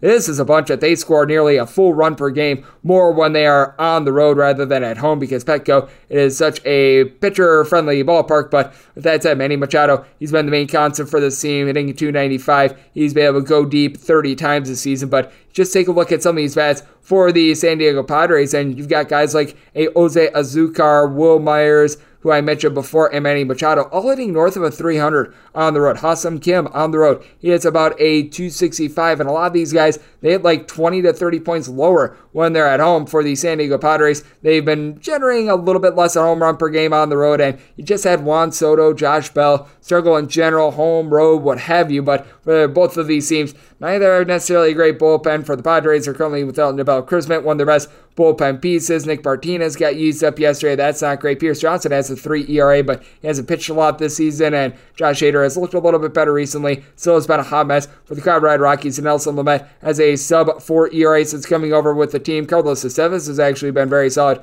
recently as well. His ERA is down to a 3 4. He is allowed, I believe, something in the neighborhood of like two earned runs over the last 45 days. So he's been good, but guys like Jake Bird, Noah Davis, and company, not guys that you're able to rely upon. So I do think that you're going to get a relatively high scoring game, especially with Ryan Feltner being far from terrific for the Colorado Rockies. Let's call it what it is 627 home ERA, 586 ERA on the road. Overall for the season, Mr. Feltner giving up 1.5 home runs per nine innings, a little bit over three walks per nine innings, and over his last five starts, 646 ERA, so not in great form either. Set my total at on 11.8 as a result. I'm looking at the over, but getting the Rockies at north of plus 130, one to fire in on Colorado as well, because I do think that going to elevation going to affect San Diego a little bit in this start as well. 961, 962 on the betting board. The San Francisco Giants they hit the road to face off against the Arizona Diamondbacks. To be determined is going to be going for the Saints, and Carlos Rodon is going to be going for the San Francisco Giants. This game is off the board. It's either going to be Tommy Henry or it's going to be Merrill Kelly making the start for Arizona. I sort of anticipate Kelly making the start on Saturday. This number would come down significantly if we've got Merrill Kelly. Just keep that in mind. But if it is Tommy Henry, he would be making a spot start, and I'd be making the San Francisco Giants minus 164 as a result. Carlos Rodon has had a little bit of a shaky second half of the season, and especially on the road, but hard to really get behind a guy in Tommy Henry who's going to be making his first start in a few weeks. I believe that he spent a little bit of time injured, and I will say, when Henry was getting consistent starts, he was able to do a solid job. Made seven starts, 550 ERA, but still was able to do a nice job of just being able to hold down the fort in general. Someone with some good swing and miss stuff, but wound up getting tattooed in his final two starts before he wound up going out for a few games, giving up a combined 12 runs in eight and a third innings against the San Diego Padres, along with the Philadelphia Phillies. And for Tommy Henry, in the starts that he's made at home, three in total, 496 ERA compared to a 595 on the road. And for the Arizona Diamondbacks, the big issue that you do have with this team, they back them up with a bullpen that is about a 6 ERA ever since the beginning of the month of August. And I'm sadly not joking when I say that Joe Mantiply has been very solid for the team. He's posting up about a 280 ERA. Reyes Moronta, since he's come over from the LA Dodgers, he's been supplying about a 3 ERA as well. But Ian Kennedy, when he was out there, Noé Ramirez, because I believe that he's not going to be active for this team. Keynan Middleton, Edwin Uceta. You're able to go down the list of guys. Luis Frias, they're posting up north of 475 ERA. Kevin Ginkel has been good. And for the San Francisco Giants, you're going to need Carlos Rodon to lend length because they had a bullpen game yesterday. John Brebbia, Alex Young, Jarlin Garcia are all posting up a sub 3.2 ERA, but certainly has been shaky. But for Carlos Rodon, in very good form, giving up three runs, two of which were earned over the course of his last three starts. Now, I mentioned the home and road splits. Road ERA of about a 351, 208 home ERA. Give it up still, though. Six home runs over the course of 89 and two thirds innings on the road. His strikeouts per nine rate hovers in the neighborhood of about 11 when he's faced off against Arizona. It's been a little bit tough for him, giving up 10 runs in 17 innings, but I do think that he's going to be able to do a good job against an Arizona Diamondbacks team that, when they're at home, they just can't generate the deep ball like they do on the road. The Arizona Diamondbacks about 1.3 home runs per game on the road at home. This ranks to about 0.8 You got a pair of guys in Dalton Varsho along with Christian Walker, both hitting between about a 235 to 245 that have been able to slug out 61 home runs. On top of that, you've been able to have Stone Garrett along with Corbin Carroll do a nice job hitting above a 285. Jake McCarthy has done a good job moving the line. You still have guys like Jordan Luplow, Jordan Perdomo, Cooper Hummel that have been albatrosses in this lineup of the Arizona Diamondbacks. Despite the overall batting average for the season not being great, they picked it up. And for the San Francisco Giants, They've utilized platoon splits very well. Joc Pederson has been the main manager for the team, hitting about a 265 with 22 home runs this season. And Thairo Estrada sitting in that fold of about a 265 as well. But a lot of guys hitting about a 230 or lower, like Joey Bart, Dom Villar, Brandon Crawford, Mikey Yastrzemski. It's been rough years for a lot of these San Francisco Giants bats, but I do think that they're going to be able to get to Tommy Henry along with what is just a very bad bullpen right now. And I did set my total a tad bit lower just because Arizona has been a little bit more pitcher friendly this year. Set my total at 80.3, 8 or less looking over 8.5 prior to the under. Said the Giants minus 164 on the money line. Pretty much even money or better will be looking at a run line as well. 963, 964 on the betting board. It is the St. Louis Cardinals. They are on the road. They're facing off against the LA Dodgers. It is good old to be determined for the LA Dodgers, and Jose Quintana is getting to be on the bump for the Cardinals, which is why this game is presently off the board. And it's looking like Andrew Heaney is most likely going to get the start for the Dodgers. And if we get Mr. Heaney against Jose Quintana, would set the Dodgers minus 152 on the money line and a total that is going to sound high in 8.1 and 8 or less to the over is where I'd be looking at 8.5 or higher to the under. Ding dong, the witch is dead. After 47 innings of scoring one run, the St. Louis Cardinals busted out against the San Diego Padres in the seventh yesterday as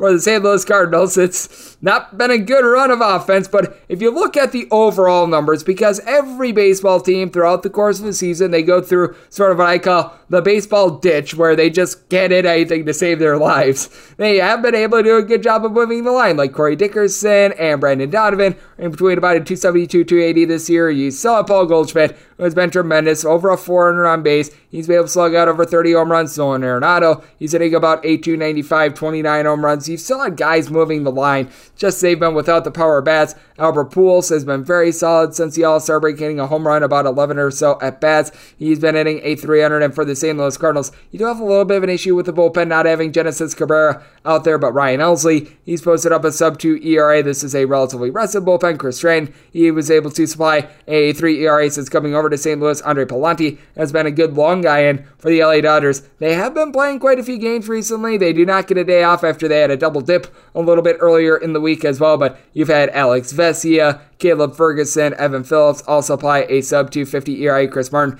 he's got about a 3 ERA since coming over to LA as well. And for Andrew Heaney, he's been much more comfortable in Los Angeles than on the road. 261 home ERA, 270 road ERA. Now, the thing with Andrew Heaney is he's going to give up the deep ball, about 1.8 home runs per nine innings. That is an issue, but he's been able to do a good job locking down in terms of walks, giving up about 2.2 to 2.3 walks per nine innings. And with the LA Dodgers, you know that this is a lineup that is going to be able to hit. Going into yesterday, they were struggling a little bit in their previous two games against the Arizona Diamondbacks, but got Max Muncy, Freddie Freeman, Will Smith, Trea Turner, all between 20 and 22 home runs this season. Mookie Betts got a day off yesterday. He should be back in the fold today. He's hitting at 270. He's been able to slug out over 35 home runs this season with Turner and Freeman both hitting above a 300. Will Smith about a 350 on base. Now you've got a couple guys like Cody Bellinger, Joey Gallo, along with Austin Barnes who have been struggling in terms of batting average, but Gavin Lux, Justin Turner, even these guys are moving the line, hitting above a 280. So I do think that the Dodgers, they're going to be able to put up some runs with Jose Quintana. Been a very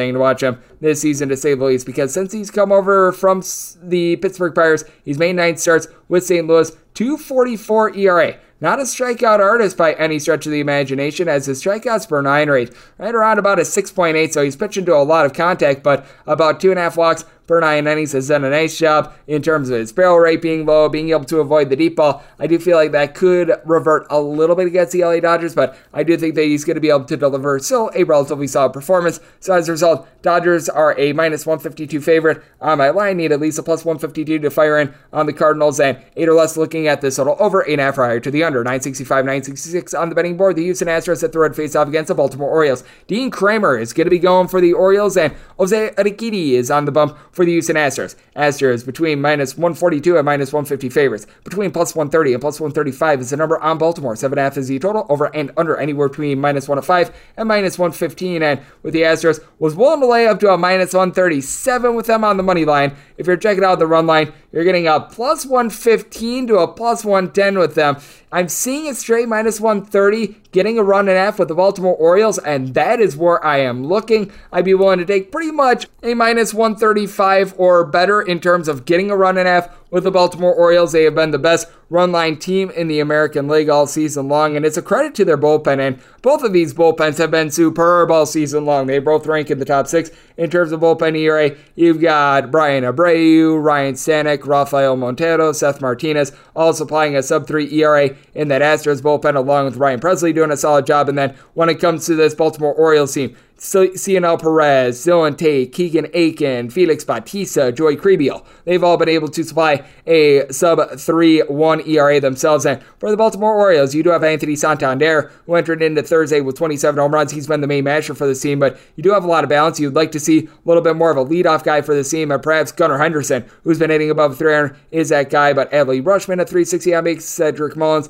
a 260 batting average. And then I mentioned it with Santander, he, Ryan McKenna, Ramon Urias, throwing their Ryan Mountcastle. These are guys in between about a 240 to 250, throwing their Kyle Stowers as well. And for Ode Mateo, only about a 220 for the season, but has picked it up post All Star breaking in Cedric Mullins in the top five in the American League in terms of stolen bases. And then for the Houston Astros, got all sorts of guys that able to go yard. You did have Jose Altuve get a day off yesterday, and you got to f- expect the Astros to perennially be giving these guys a little bit of rest. But he, Alex Bregman, Kyle Tucker have all been able to supply at least 21 home runs this season. With 375 on base, Tucker he's up over 100 RBI. Altuve sitting at 290. Elemendy Diaz he's got his batting average right around a 255. And for Yordan Alvarez, over the last two weeks he's been able to supply six home runs. That has been a very good sign for this team. And for the Houston Astros, Chris Vasquez, he comes in as a good hitting catcher. He's been hit about a 270 overall for the season. But you do take a look at Jose Urquidy, has always had his issues whenever he has been on the road rather than at home. So that is something that you do want to be noting. And I'm seeing on ESPN they were listing Framber Valdez. I'd be a little bit surprised if we do that, see that switcheroony. Obviously, if Framber Valdez goes,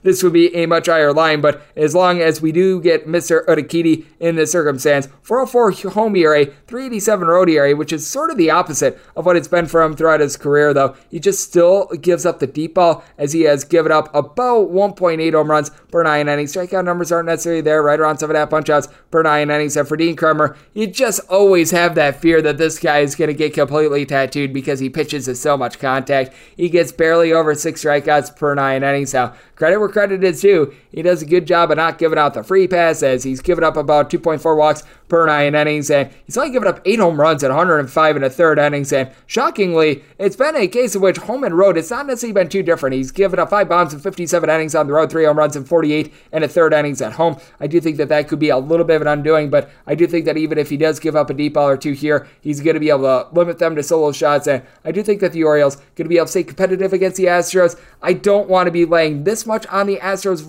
money line, so I'm going to take the run and a half with the Baltimore Orioles, figuring that it's going to be a relatively tight game. I think we went down a little bit too low with the total. Semi total at 8.2. So looking over, and I'm going to be willing to take a run and a half with the Baltimore Orioles. 967, 968 on the betting board. It is the Boston Red Sox. They are on the road. They're facing off against the New York Yankees. Gerrit Cole is going to be going for the Yanks, and Rich Hill is going to be going for Boston. Boston between plus 185 and plus 192 underdogs, between minus 210 and minus 215 is your number on New York. 7.5 to 8 is the total. On 7.5, over is minus 115. The under is minus 105. On the 8, under is minus 115.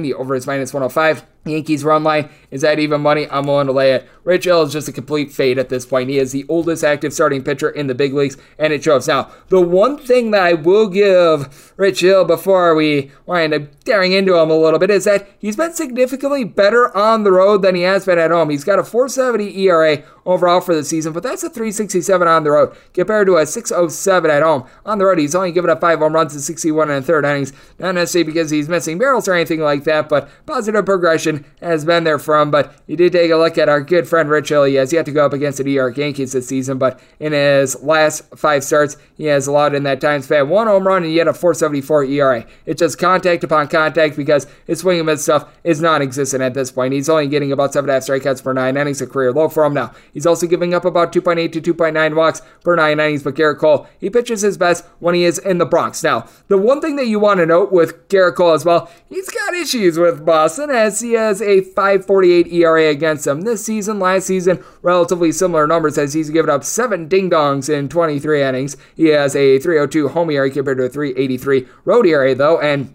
at home, the home runs per nine rate that he gives up is about 1.1 compared to on the road. It's more around 1.75. So very much of significance there. And his walks per nine rate at home, it's about a 1.5 as well. So he's been solid. And for the New York Yankees, no question about it. Aaron Judge, it is going to be all eyes on him whether or not he can break the record for home runs. And he's also chasing the triple crown, by the way, which is just absolutely insane. And it's all about protection behind him as Anthony Rizzo, Josh Donaldson, Giancarlo Stanton. These are all guys in between about a 210 to a 225. Now, with Rizzo and Stanton, they've combined for about 60 home runs this season, which, I mean, that's a very good number, but these guys are not doing a good job of moving the line. Harrison Bader, to my surprise, since he's come off the injury list, has actually looked halfway decent. He and Isaiah Kiner-Falefa moving the line in between about a 255 to 265. But you look at Boston, and they've got some measures of their own as Rafi Devers, JD Martinez, Alex Verdugo, Christian Arroyo, all hitting above a 270 with Devers hitting more around a 295. And for Devers, 27 bombs this season. You really don't have a lot of other power bats in this lineup as you've had Tommy Pham slug out 16 home runs as Trevor Story seems like he's dealing with another injury. And the bottom of the full when you got guys like Kike Hernandez, Triston Casas, Bobby Dalbec, Yu Chang hitting a 225 or lower. That could be a little bit of hot mess, but top of the fold has been solid for the Boston Red Sox. But real reason why I like this total over this Red Sox bullpen, dead last in the big leagues in terms of ERA since the All Star break as Frank German, Matt Barnes, Brian Brasier, Eduard Bazardo, Caleb Ort all posting up north of a 5 ERA. Now they're without Garrett Whitlock, and that means that John Schreiber has got about a 2 ERA. He's our only reliable guy. And for the New York Yankees, we've seen the pitfall of Clay Holmes, but you still have Guys like a Lou Trivino in a Yankee uniform and a Yankee uniform has been relatively solid. He's been posting up in this time span an ERA that is sub three. And then you've got guys like Ron Marinaccio, Lucas Luetge posting up a sub three ERA. Wandy Peralta has still been able to do a solid job as well. So I do think that the Yankees have the leg up. I'm willing to lay up to about a minus 120 on this run line. And when it comes to the Yankees, I think that they really get to Rich Hill and this terrible bullpen. So I tell it an 8.7. So looking over and looking at the Yankees on the run line. 969, 970 on the betting board. It is the Toronto Blue Jays are on the road facing off against the Tampa Bay Rays as Jeffrey Springs is going to be going for the Rays and to be determined is on the bump for the Blue Jays. Now, Fangraphs is projecting that, you know what, it's Alek Manoah is going to be going for the Jays, and in this case, it would be a rather pick'em game. If we get the good old bullpen game of the Blue Jays, expect about a 40 cent move off of that, maybe even a little bit more, but I've got this as a relative pick'em with the Rays. If it is Manoah versus Springs, I actually made the Rays a very, very small favorite with Jeffrey Springs out there because this guy has been absolutely magnificent.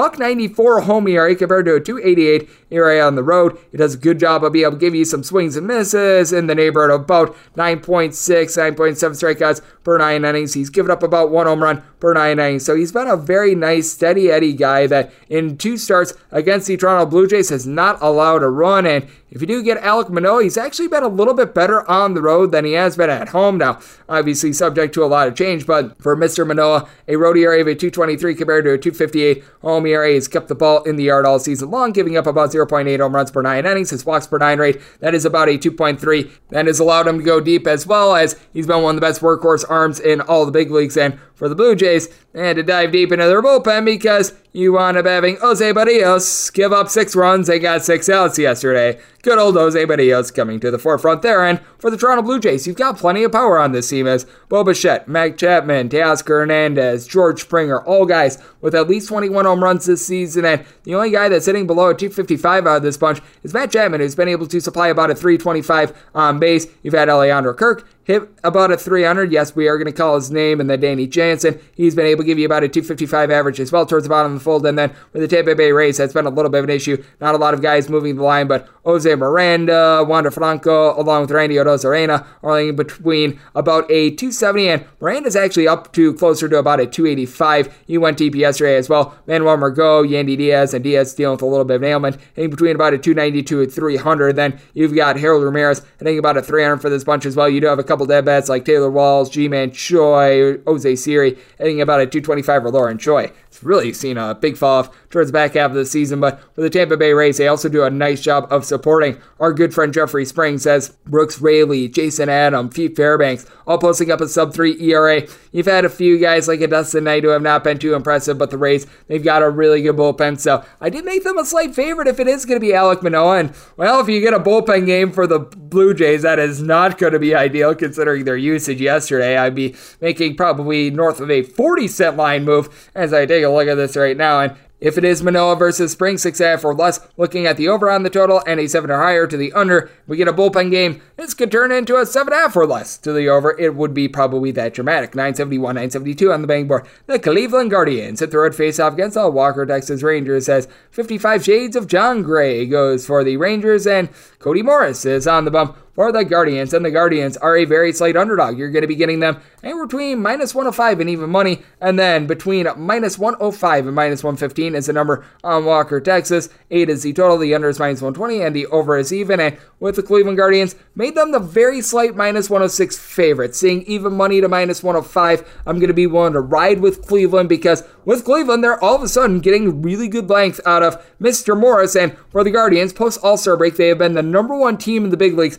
in terms of bullpen ERA. I mean, all these guys coming out of this bullpen have been terrific. You know about James Karinchak and Emmanuel Clase, the best eighth and ninth inning duo in all of baseball, but Sam Hentges, Enyel De Los Santos, Nick Sandlin, Trevor Stephan, all these guys are supplying a sub 3-1 ERA as well. In the Rangers bullpen, you do have Jose Leclerc, who's been able to supply about a 3 ERA, and then you've got a pair of guys in Matt Moore, Brock Burke, sub 250 ERAs out of both of them, but when you get into guys like John King and Brett Martin, it can be less than impressive. And for Jon Gray, this is, I believe, now start number two coming off the injury list, and he hasn't delivered a lot of length. He hasn't been bad. I mean, he's given eight innings in two starts against the Rays and the Miami Marlins on the road, giving up three runs, only one walk. The strikeout numbers are there, but you tell that they're just sort of easing him back, and they don't want to rock the boat prior to 2023. And for Cody Morris, he went six innings in his last start against the Minnesota Twins, giving up just one run. Prior to that, he had went four innings or fewer in his previous three starts, and I don't think that he's going to be quite going six because his high pitch count in the minor leagues this season had been 61 pitches, but it's been rather impressive to watch him. In his four starts, a 230 ERA. He has really needed to be sort of like the guy at the restaurant. You've got your chef and everything like that, and then you've got the waiter that needs to not spill the soup. That's what he needs to be for this bullpen, and he has done a good job of not spilling the soup. So credit where credit is due to our good friend Mr. Morris. But you do take a look at this Guardians lineup, and they do a tremendous job of getting on base. And on top of that, they actually hit about 63 to 64 percent of their home runs for the season on the road. They have not been generating any offense at home in terms of the deep ball. But you have Oscar Gonzalez, throw in there Steven Kwan, Amed Rosario, and Jose Ramirez. All these guys, they've been able to hit at least a 275 with Ramirez, 27 plus home runs, over 100 RBI. And then you've got Josh Naylor. He's been able to do a good job of nailing those home runs, 19 bombs. He's hitting at 260 himself. Flip side for the um, Rangers, you've got four guys that will be able to crank out at least 20 home runs this season. Marcus Semien, Adolis Garcia, Corey Seager, and then you're able to throw in there Nate Lowe. Nate Lowe is hitting above a 300. The rest of the guys sitting between about a 245 to 255 towards the bottom of the fold. Bubba Thompson, Leody Taveras are in between about a 270 to a 280. You've got a young gun that has been very highly touted, and Josh Jung, who's been able to supply a trio of home runs in a very small sample size at the big league level. But I do think that the Guardians should be the rightful small favorite here. I do think that Jon Gray going to go a little bit deeper than he did in his last few starts, but I think that this is probably going to be a five and out start for So semi total is 7.7. Looking at the under, I think that the Cleveland Guardians are going to be able to get this one to the window with their bullpen. So looking at the Guardians to go along with that under 973, 974 on the betting board. The Seattle Mariners, they're on the road facing off against the Kansas City Royals as Marco Gonzalez is going to be going for the Mariners and to be determined is on the bump for the Kansas City Royals, which is why this game is off the board. But according to Fangraphs, it looks like we're going to be getting Brady Singer. And if we've got Brady Singer on the mound, I made the Royals a minus 160 favorite because Marco Gonzalez is a fade at this point. Marco Gonzalez should not have the ERA that he does. His fielding independent is nearly a full point higher than his ERA. And for Mr. Gonzalez, he has had his issues on the road as he's posting up a 480 road ERA, 336 home ERA. He gets about five strikeouts per nine innings. Opponents hit a 300 off of him on the road and on the road. His nickname has been Hickory because he's been getting smoked, giving up 1.75 home runs per nine innings with right around three walks per nine innings. So it's not even like the command is very good. Meanwhile, if you get Brady Singer, this guy's been making opponents sing the blues as he has been absolutely incredible the second half of the season with the Royals. As second half of the season, post All Star break, he's got an ERA that is sub 230. He's done a tremendous job of just not giving out walks in general. Overall for the season, he's been giving up about two walks per nine innings. and strikeouts per nine rate, they hover right around 8.8 or so. Opponents are about a 246 off of him, which is a little bit high, and he's been very good at home. 287 home ERA, 340 road ERA. He's given up about 1.1 home runs per nine innings when he has been at home, but I mean, this guy just has it all going on right now for the Seattle Mariners.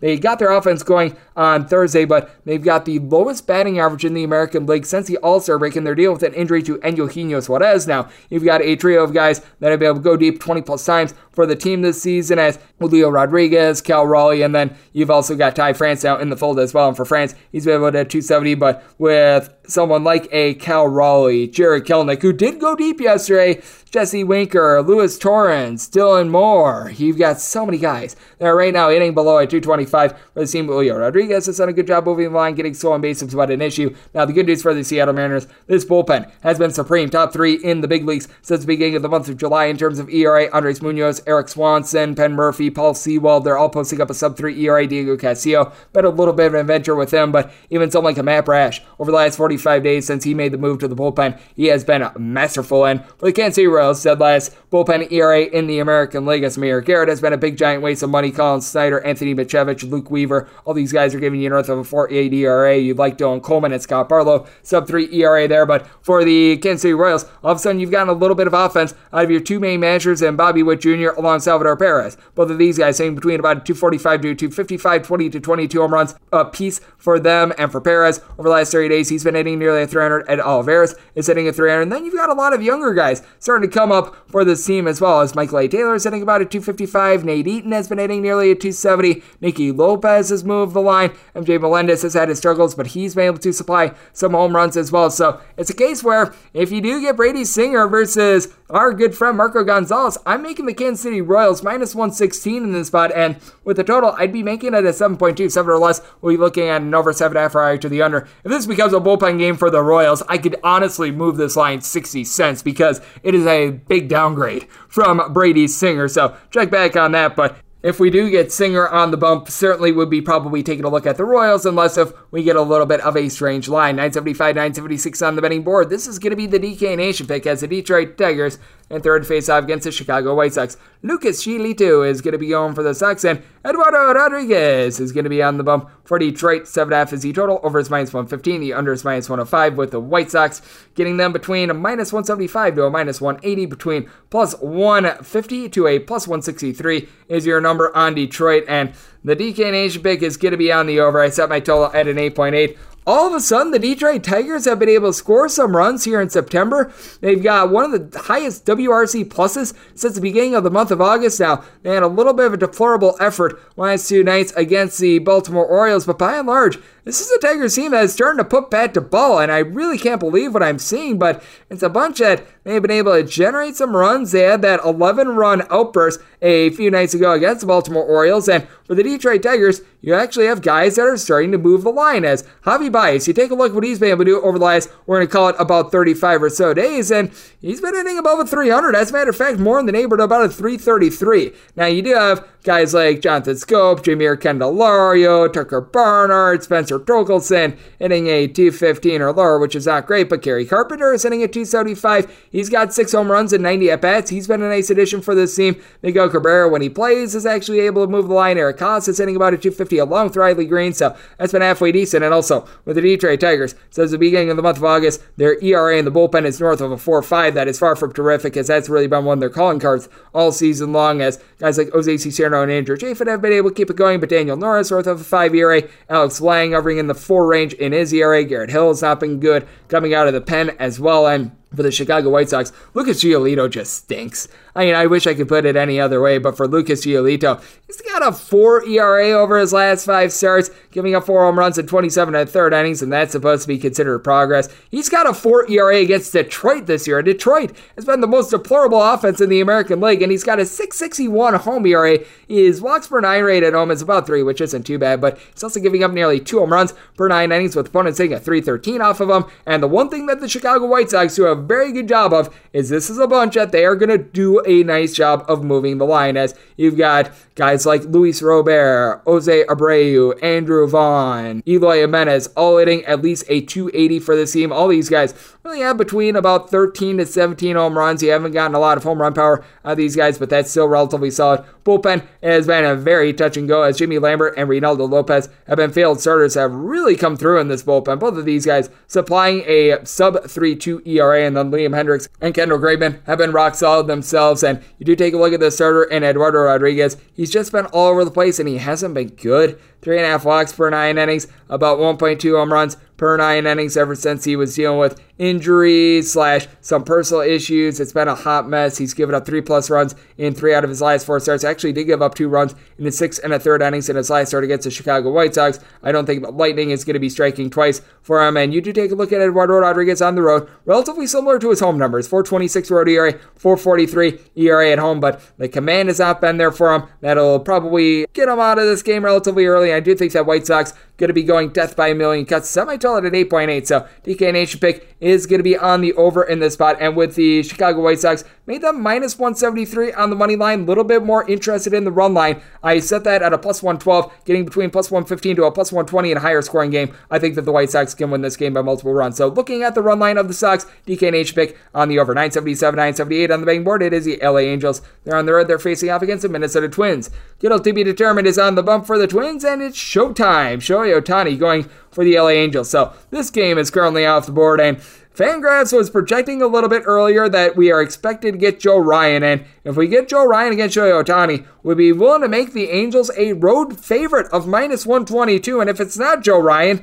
this actually goes northward because Joe Ryan has an ERA that's nearly two points better when he's at home rather than on the road, and his home runs per nine rate is cut nearly in half. I won't elaborate much further because it's a big giant mystery with the Twins because things have just completely fallen out for them. They have lost 14 out of their last 20 games. They went from a team that literally seven days ago was right in the playoff hunt to being just now in the doo doo bowl, and they're making tea times for October. So that's not great, but you know what? For Shohei Ohtani, he's led the team to victory in each out of his last four starts, and this guy is on absolute fire. He has given up two runs or fewer in eight out of his last nine starts. Shohei Ohtani actually has numbers comparable to Corbin Burnes when Corbin Burnes won the Cy Young last season. His strikeouts per nine rate is north of 11. His home runs per nine rate is about a 0.9, and he's been significantly better on the road this year than he was last year. Last year, he had north of a 4 ERA on the road. This year, 296 road ERA compared to a 2 home ERA. And Minnesota, one of the most pitcher friendly ballparks they're going to find in the big leagues. Now, for the LA Angels, the bullpen has been a little bit touch and go, but it's been better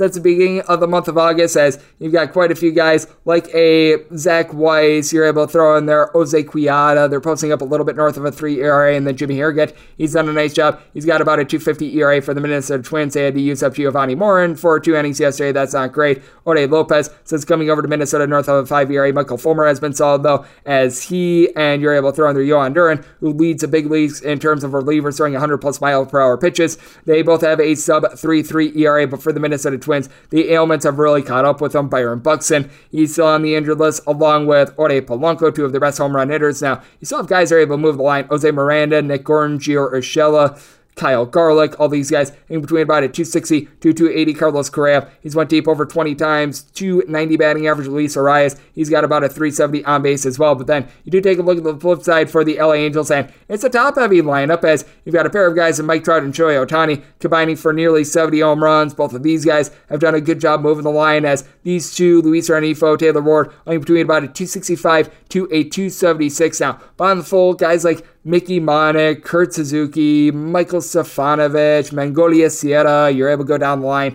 They have not been good, but that front part of the LA Angels lineup, it is very solid. So did make my total relatively low. If it is Ryan versus Ohtani seven or less, looking at the over seven half prior to the under. Keep in mind, very pitcher friendly ballpark in this one with Ohtani versus Ryan. Made the Angels minus 122. If it's someone else for the Twins, this number is going to be jacked up even further for Shohei Ohtani. And we wrap things up with 979, 980 on the betting board. It is the Oakland A's playing out the New York Mets.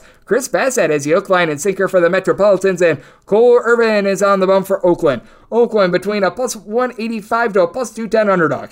And between minus 215 and minus 235 is your number on the Metropolitan. 7 is the total. Over is minus 115 and the under is minus 105. The A's have actually been scoring this month. They're averaging about four and a half runs per game, and I do think that they're going to be able to provide a little bit for Cole Irvin. Now, Chris Bassitt has been absolutely masterful, but the one thing that you want to note here with Chris Bassitt is that he got traded in the offseason from Oakland, and Typically, when you've got a guy facing off against his old team, it goes one of two ways. It either goes really, really good or really, really bad. There's not a lot of in between. I do think that Bassitt is one of those guys that's going to do a nice job holding down the fort. He's been a little bit more herky jerky on the road, 384 road ERA eh, compared to a 295 home ERA, but still has been able to contain the deep ball overall for the season, about 0.85 home runs per nine innings, the walks per nine rate. That is in the pocket of about 2.3, so he's done a solid job. But I do think the Cole Irvin is going to be a hold down this New York Mets team. This is the most pitcher friendly ballpark in the big leagues, and for Cole Irvin has been not as great for him recently, but still a 275 home ERA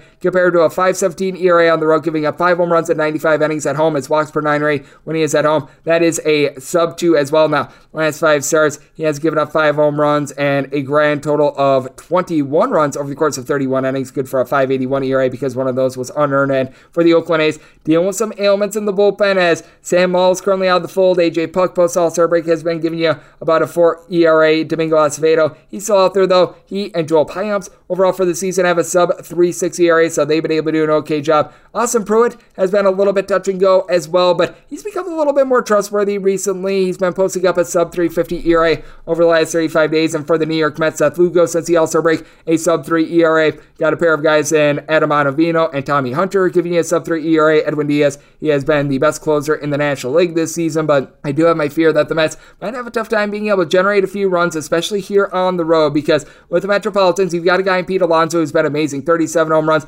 north of 100 RBI, and I do like Francisco Lindor as well. He's up to 99 RBI. Both of these gentlemen throwing their Brandon Nimmo, Mark Canha, all in between about a 264 to a 271, but not having Starling Marte in the fold has really hurt the team. I believe that he's also a former Oakland A, so that is a, a bit of a ailment. And then you've got Jeff McNeil. He's hitting above a 300. Luis Guillorme is at about a 280 as well. But you can tell that without Starling Marte in the fold, they don't have that table setter, and that has really affected them. And for the Oakland A's, far from a terrific offense, but you've got a pair of guys in Seth Brown and Sean Murphy that have combined for over 40 home runs this season. Murphy's been able to hit about a 250, and Tony Kemp over the last three days has hit darn near a 300. That has been a nice find for the team. Very limited at bats, but Jordan Diaz is hitting about a 250. He's moving line for the team. You still have albatrosses like a Stephen Vogt has been hitting below the Mendoza line of a 200. Nate Allen, Shea Langeliers have not been too terrific, but they're putting in some young guys. They're starting to get something out of someone like a Dermis Garcia. So I do like what the A's are doing. Needed at least a plus 185 to fire it on them, and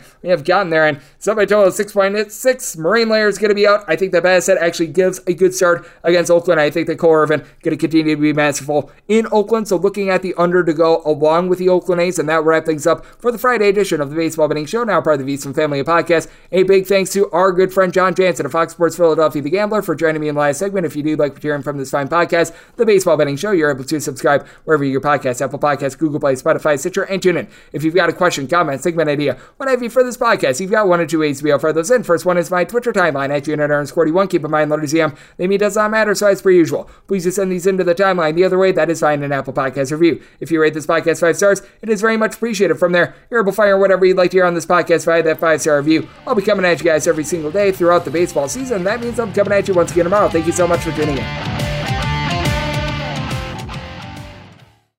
At Bet365, we don't do ordinary. We believe that every sport should be epic. Every home run, every hit, every inning, every play. From the moments that are legendary to the ones that fly under the radar. See for yourself when you sign up today and get $150 in bonus bets when you bet just $5. Whatever the sport, whatever the moment, it's never ordinary at Bet365. 21 plus only must be present in Ohio. If you or someone you know has a gambling problem and wants help, call 1-800-GAMBLER. Terms and conditions apply. I'm Katya Adler, host of The Global Story. Over the last 25 years, I've covered conflicts in the Middle East, political and economic crises in Europe, drug cartels in Mexico. Now I'm covering the stories behind the news all over the world in conversation with those who break it. Join me Monday to Friday to find out what's happening, why, and what it all means. Follow The Global Story from the BBC wherever you listen to podcasts. Xfinity has free premium networks for everyone this month, no matter what kind of entertainment you love. Addicted to true crime? Catch killer cases and more spine-tingling shows on A&E Crime Central. Crave adventure? Explore Asian action movies on Hi-YAH. Searching for something extreme? Check out skating, snowboarding, and more on Fuel TV Plus, the global home of action sports. And find crowd-pleasing bops on iHeartRadio's Hit Nation playlist. There's new free shows and movies to love every week. Say free this week in your Xfinity voice remote. Hey guys, it is Ryan. I'm not sure if you know this about me, but I'm a bit of a fun fanatic when I can. I like to work, but I like fun too. It's a thing. And now the truth is out there. I can tell you about my favorite place to have fun Chumba Casino. They have hundreds of social casino style games to choose from, with new games released each week. You can play for free anytime, anywhere. And each day brings a new chance to collect daily bonuses. So join me in the fun. Sign up now at chumbacasino.com. No purchase necessary. Group. Void were prohibited by law. See terms and conditions. 18 plus.